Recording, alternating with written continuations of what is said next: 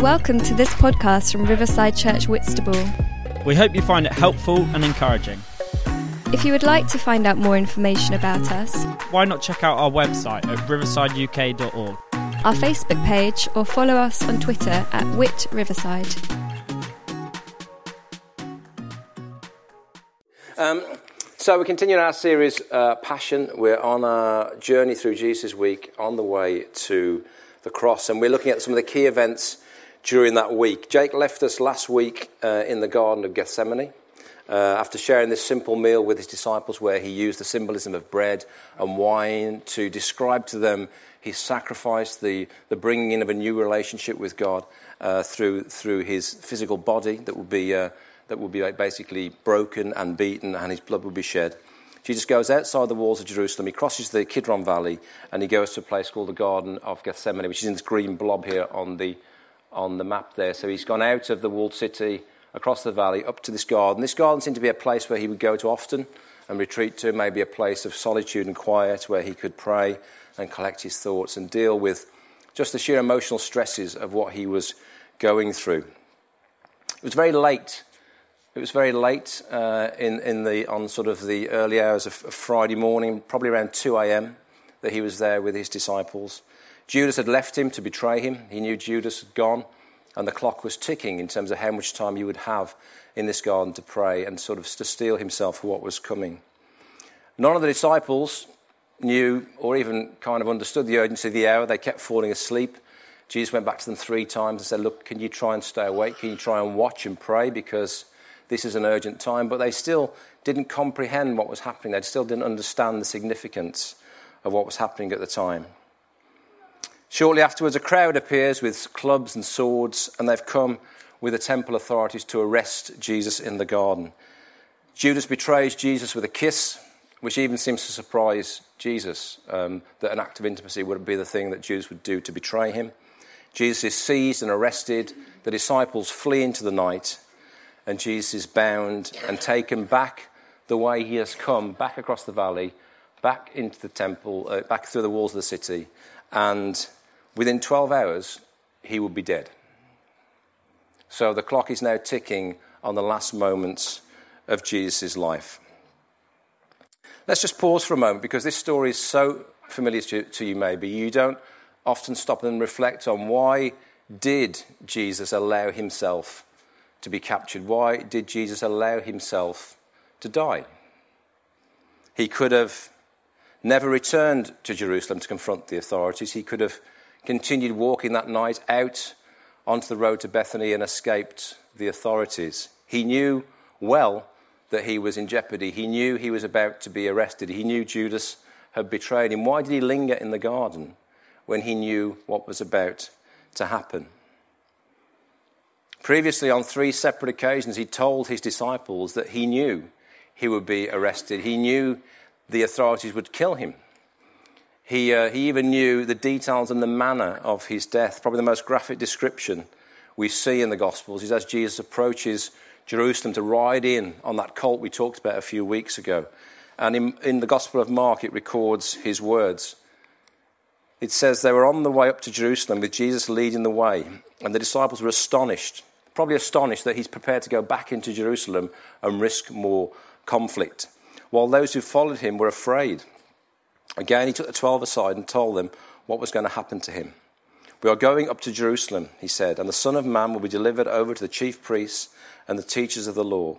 They will condemn him to death, will hand him over to the Gentiles, who will mock him, spit on him, flog him, and kill him. Three days later, he will rise. Jesus seemed to know all the gory details and elements of the pain and the shame he would suffer at the hands of the Gentile authorities, the Romans, and the temple authorities. Both power groups wanted him dead. And Jesus knew all the details. He knew he would be mocked.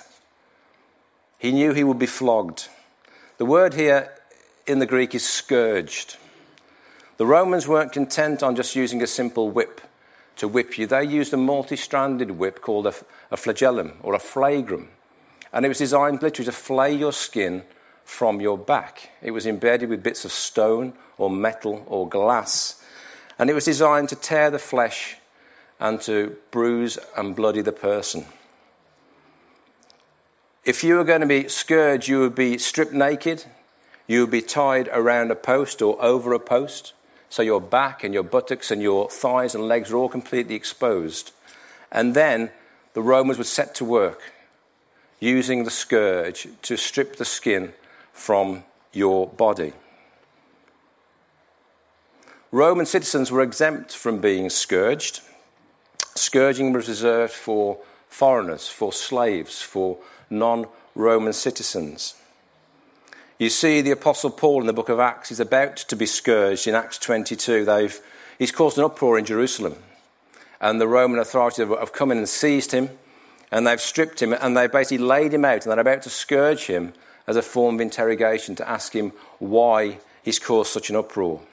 It says this in Acts twenty-two. As they stretched him out to flog him, a word scourge again, Paul said to the centurion standing there, "Is it legal for you to flog a Roman citizen who hasn't even been found guilty?" It wasn't legal, and Paul was a Roman citizen, so he was quickly gathered up and collected, and, and the Roman authorities kind of ushered him away. He, he escaped being scourged. But not so Jesus. Jesus knew he would suffer the scourge. And for me, just to think about that makes my legs kind of turn to jelly. Just even the thought of having someone take a weapon like that to my back. If you've ever been hit by a cane or a rod or even just playfully sort of whipped with a towel, you know how painful it is. Imagine a multi-stranded whip designed to rip and tear your flesh. The Jews had a maximum limit of thirty-nine lashes for their whipping. The Romans had no such limit. They could scourge you as long as they wanted to. As long as they wanted to. The first centurion historian uh, Flavius Josephus wrote accounts of, uh, of scourges carried out in Palestine, where the strokes were delivered with such power and force by the Romans, they exposed the person's innards. Jesus knew this was going to happen to him, and yet he still stayed in the garden that night. He knew the immense pain that a scourging would bring, and he also knew he would die horribly through crucifixion. It says in um, in Matthew's Gospel, when Jesus finished saying all these things, he said to his disciples, "As you know, the Passover is two days away, and the Son of Man will be handed over to be crucified." Just like scourging, Roman citizens were exempt from crucifixion. Crucifixion was designed for non-citizens. It was designed to deter anyone from rebelling against the Roman Empire. It was a terror weapon that was used. The Romans didn't invent crucifixion, but they perfected it over five hundred years. Finally, it was abolished by Constantine in fourth century A D. But just like the bridges and the roads they built, the Romans were ruthlessly efficient in exacting these kind of terror weapons on the people and the places they occupied. Jesus knew he would face scourging. Jesus knew he would die through crucifixion. But he still let himself be captured in the garden that night. Let's go through the timeline of events quickly, and we'll linger on some of these events more than others. The first thing that happens is Jesus is taken to An- uh, Caiaphas' house, the high priest's house, for interrogation. A guy called Annas, he's the he's the father-in-law of uh, Caiaphas, and he seems to be part of a power family that was in place at the time who were ruling over the temple. And I think this is just probably just a, just a warm-up. Jesus is taken there, and he faces this initial interrog- interrogation by Annas, the former high priest, who probably just wants to rub salt in the wound that they've captured Jesus, the man who ch- challenges the authority of the temple. And then Jesus is taken for this night trial. A wider group of people gather, including the chief priests and the elders and the scribes, and they and Jesus is interrogated by Caiaphas. And this is just a late night kangaroo court. There's no justice here. They know what they want to achieve. They know the foregone conclusion. They want Jesus to be proven to be guilty, and they want Jesus to die. So there's no justice here. And Jesus said, "This is a, always how you've treated your prophets, Jerusalem." He wasn't surprised to receive the same treatment as the prophets that had gone before. And while this is happening, while this uh, kangaroo court's taking place, Peter is outside in the courtyard. He's followed Jesus in to uh, this uh, the, uh, the the high priest's house. And uh, this story here, where he denies Jesus three times, if you were going to try and build a narrative to start a movement with a, a hero, you wouldn't include stories like Peter's. It's so bad, it must be true. He denies Jesus three times. It reflects that so badly on Peter. And bear in mind, Peter is the rock on which the church will be built. But here he is, denying Jesus three times. He's followed Jesus into the courtyard. There's some speculation how he, he gets in. How does he get into the inner court? Well, it says in John eighteen, fifteen to sixteen, that he, he went there with another disciple. He was following Jesus. Uh, it said, because this disciple was known to the high priest, he went with Jesus into the high priest's courtyard, but Peter had to wait outside at the door. We don't know who the unnamed disciple is, but somebody fits the bill. The only person left around at the time is Judas.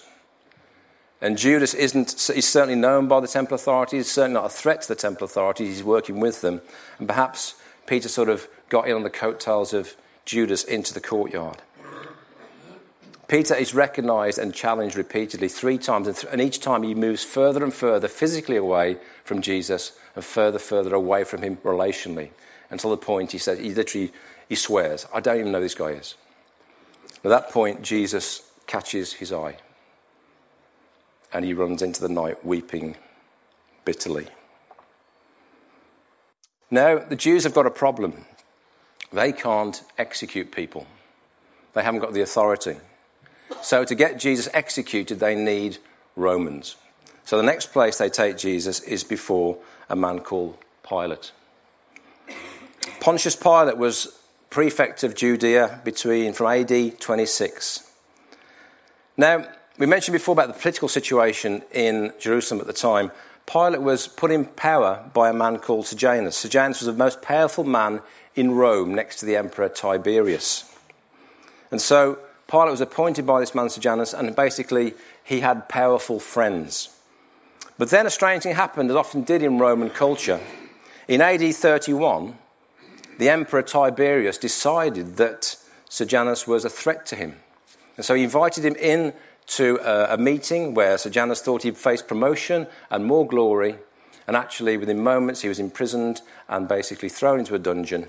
He was then strangled and his body thrown into the streets. That's how the Romans dealt with each other.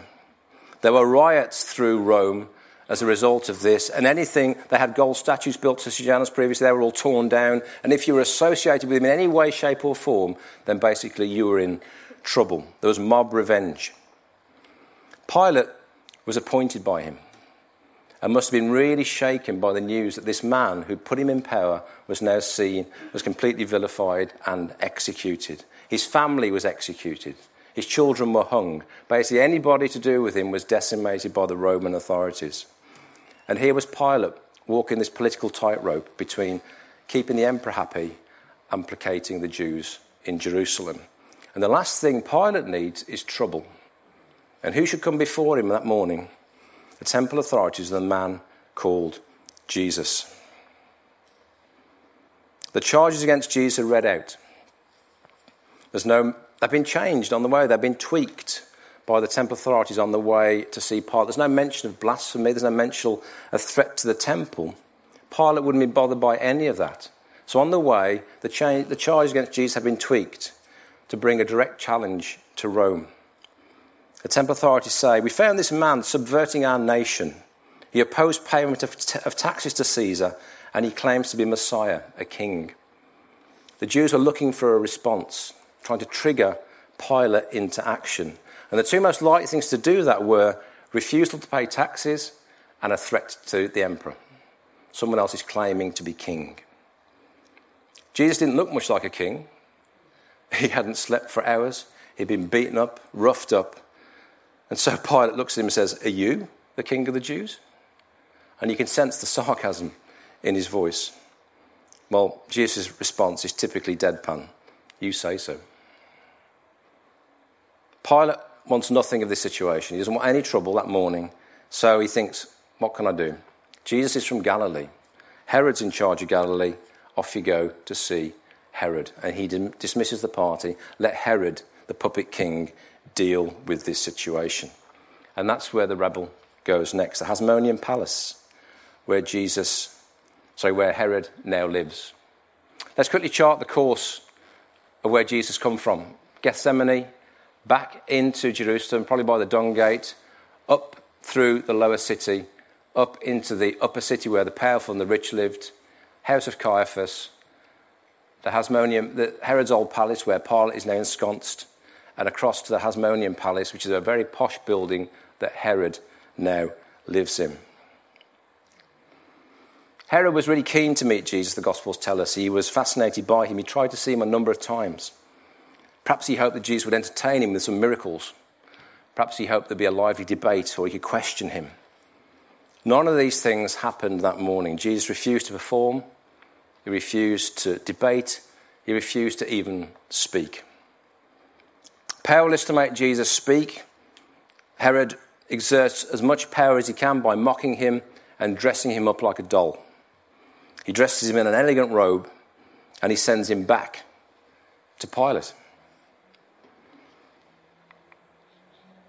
This is the second time that Jesus has come before Pilate. You can imagine the toing and froing of Jesus being hauled around Jerusalem by this mob from place to place, trying to get this ultimate execution carried out.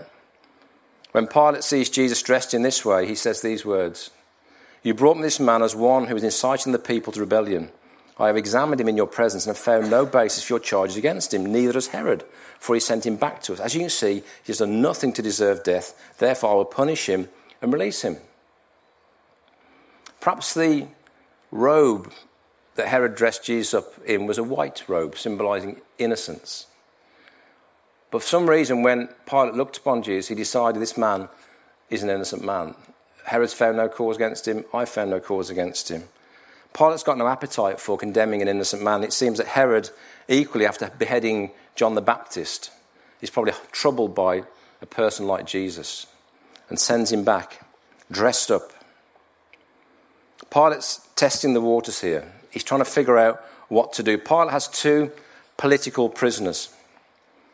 He's got Jesus of Nazareth and he's got a man called Barabbas.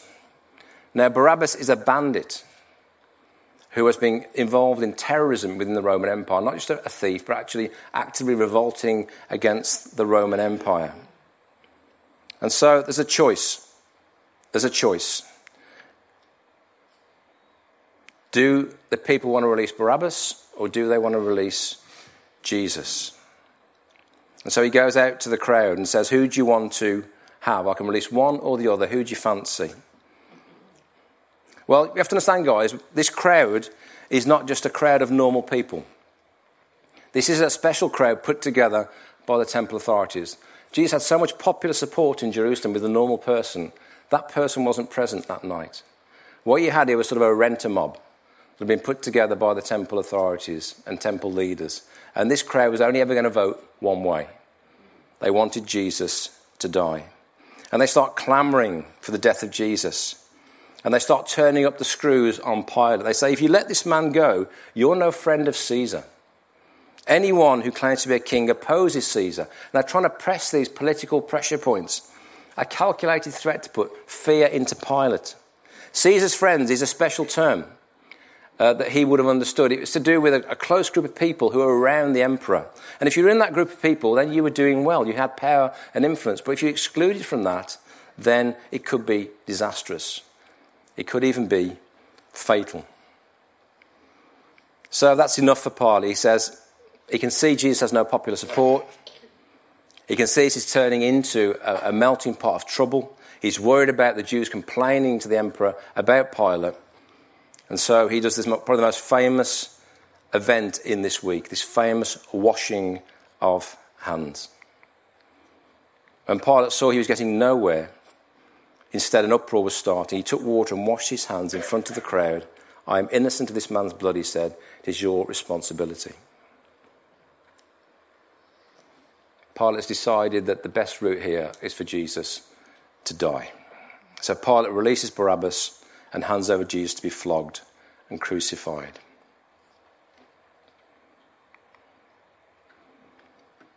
Jesus was probably flogged and crucified by local non-Jewish people recruited into the Roman army. They often like to get sort of lesser people to do the dirty work. So probably Greeks or even Samaritans were the people who flogged Jesus. Now, if you were a Samaritan, this was personal, because the Samaritans hated the Jews and the Jews hated the Samaritans. This went back hundreds of years, this, this feud. Jesus had told a story, hadn't he, that shocked so many, the story of the Good Samaritan, the only person on the road who actually reached out to the injured man after the other religious people had passed by. But if you're a Samaritan, you're in charge of Jesus' flogging. Now, here was a chance to really let go at a, at a Jew, to really go to town on a Jew.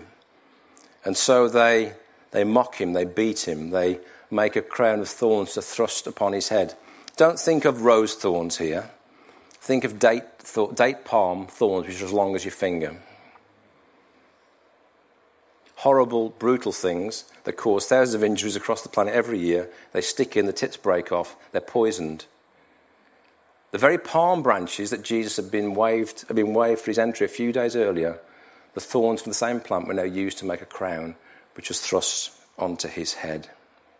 They mock him, "Hail the King of the Jews." What a joke. And they beat him. And they relish it. If they were Samaritans, a fantastic time they were had. He represented everything they hated. He was a Jew, and they could go to town on him. They lead Jesus away to crucify him. The place is Golgotha. It's just outside the walls of Jerusalem. Very efficient distance from where Pilate would sentence you, a few hundred-yard walk, to where you could be crucified in an old quarry with a rock formation that looked like a skull, hence the name. It's only a few hundred yards, but Jesus is unable to carry his cross. He's so weakened through being beaten, through blood loss. He can't even carry the cross the short distance. So a man called Simon of Cyrene is pressed into service to carry the cross for him. We don't know much about the mechanics of crucifixion. I'm not going to dwell on them too much today, but we do know, actually, people weren't lifted up high like they are in the films. You get this vision of Jesus being up high on a cross. No, literally, you were crucified at eye level. So people could walk past you and look you straight in the eye as you hung on a cross in agony, naked. The cross was designed to humiliate, to cause ultimate pain and ultimate shame. It was a shameful death. That was the whole point. It was a death designed to shame you and humiliate you and put you in so much pain, designed to terrify you. You would never rebel against the empire.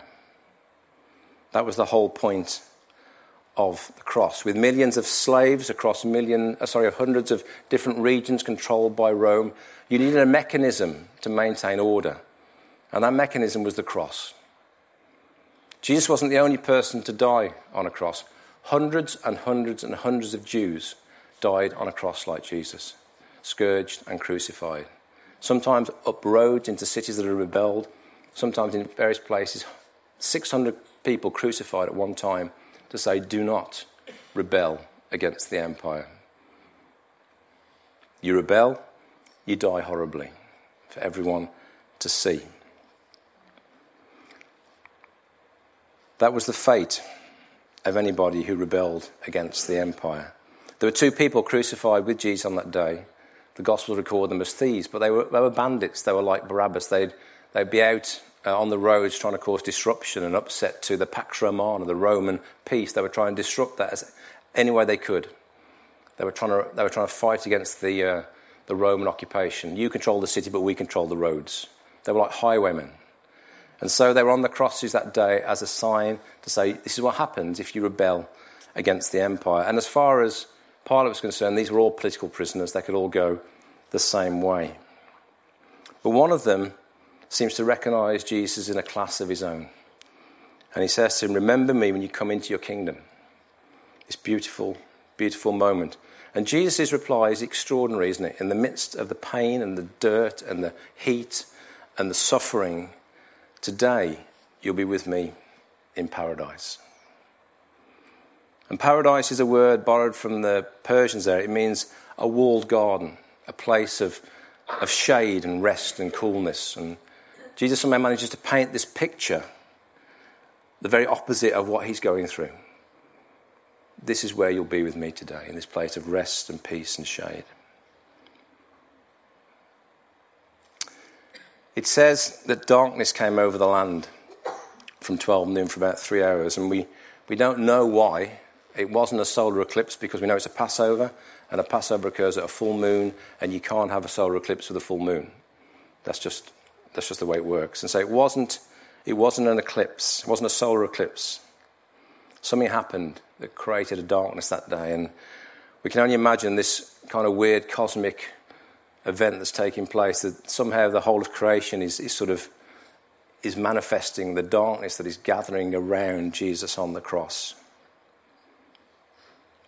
At three p.m., Jesus gives out a loud cry, a scream, a cry for help.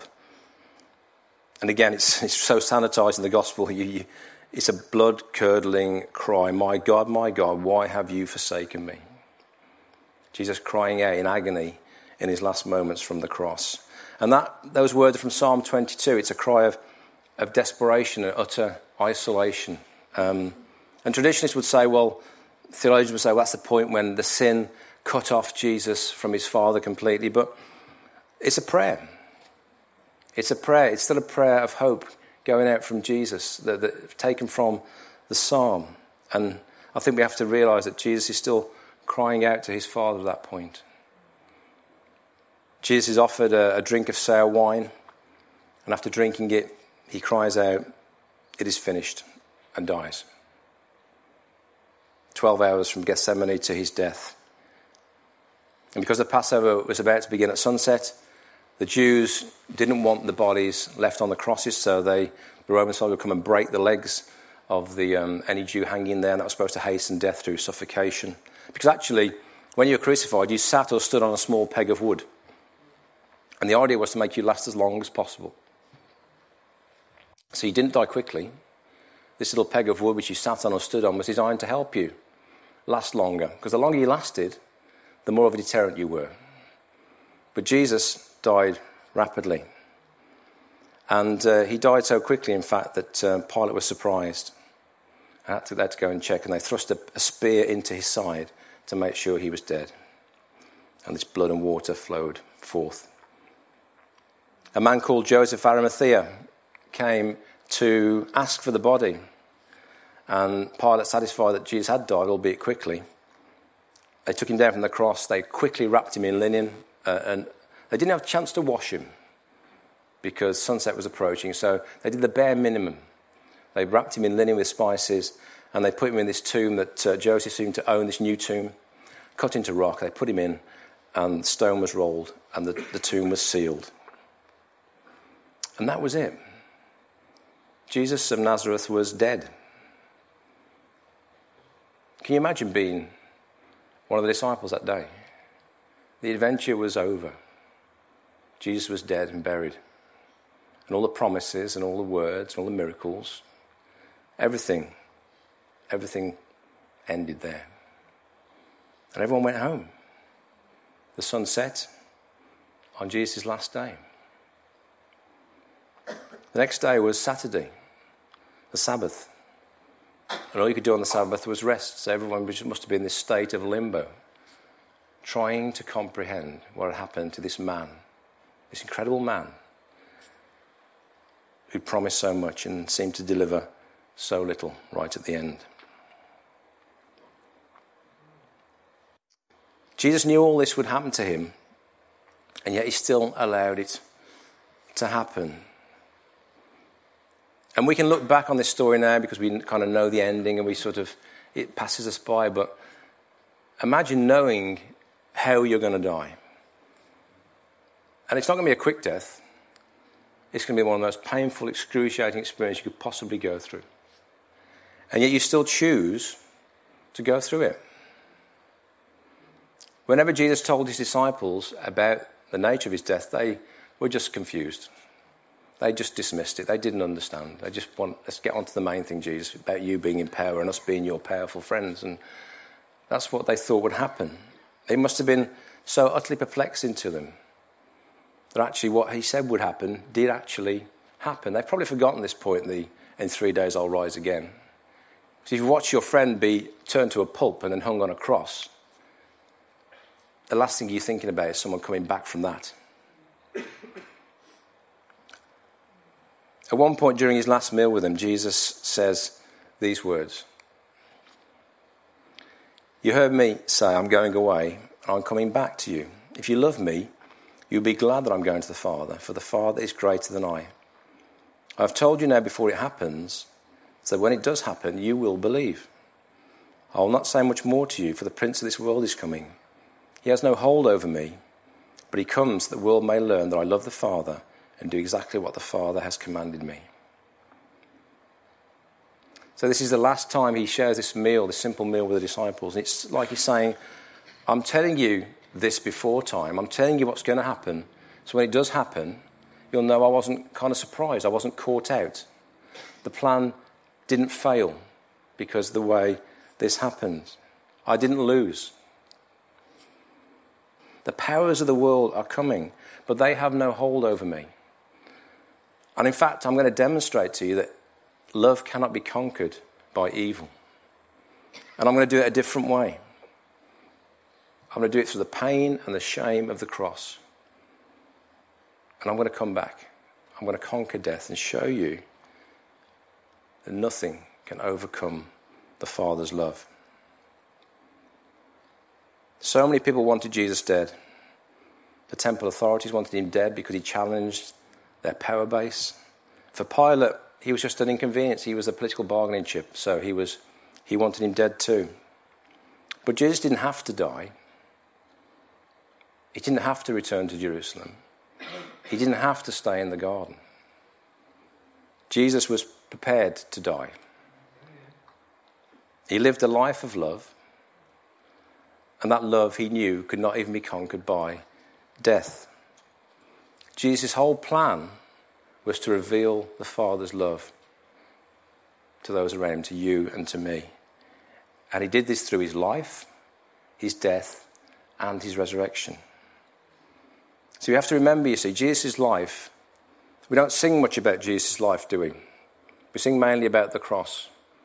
But Jesus' life wasn't just a big, long introduction to the cross. He lived a life. He, he, Jesus, Emmanuel, God incarnate, came to live and to show us what love looks like. And the cross was part of that narrative. Jesus wasn't just incarnated to die. He came and lived and demonstrated the Father's love. He came and inhabited humanity to show us that the Father fully can associate with everything that we're going through. And he lived in a way that brought him into direct conflict with the powers, the culmination of which he knew would cause his death. But I want to encourage you this morning, don't view the cross in isolation. The cross is part of the landscape of the Father's love that was demonstrated through the life of Jesus, the death of Jesus, and the resurrection of Jesus. The cross was a consequence of the Father's limitless love for you and for me. It was an inevitable conclusion of Jesus confronting the powers. When I first heard someone speak about the cross, it didn't land in my heart because I just thought it, I just heard it transactionally. I just thought, well, there's a problem that needs to be fixed. Jesus fixed it, and that's okay. But the cross is so much more than that. It's the ultimate expression of Jesus' love for you and for me. And when I saw it that way, it changed me forever. The cross isn't just a transactional action. It's an expression of God's love for you and for me. And Jesus lived and he died and he rose again because of the Father's love. He said, I'm telling you all this ahead of time so you'll know, you'll believe that the Father's love is real. And that's the true meaning of the Easter story. The Father's love is real. Let's open our hearts again to that love this morning. Why don't you stand me if you're able? I invite the band to come back.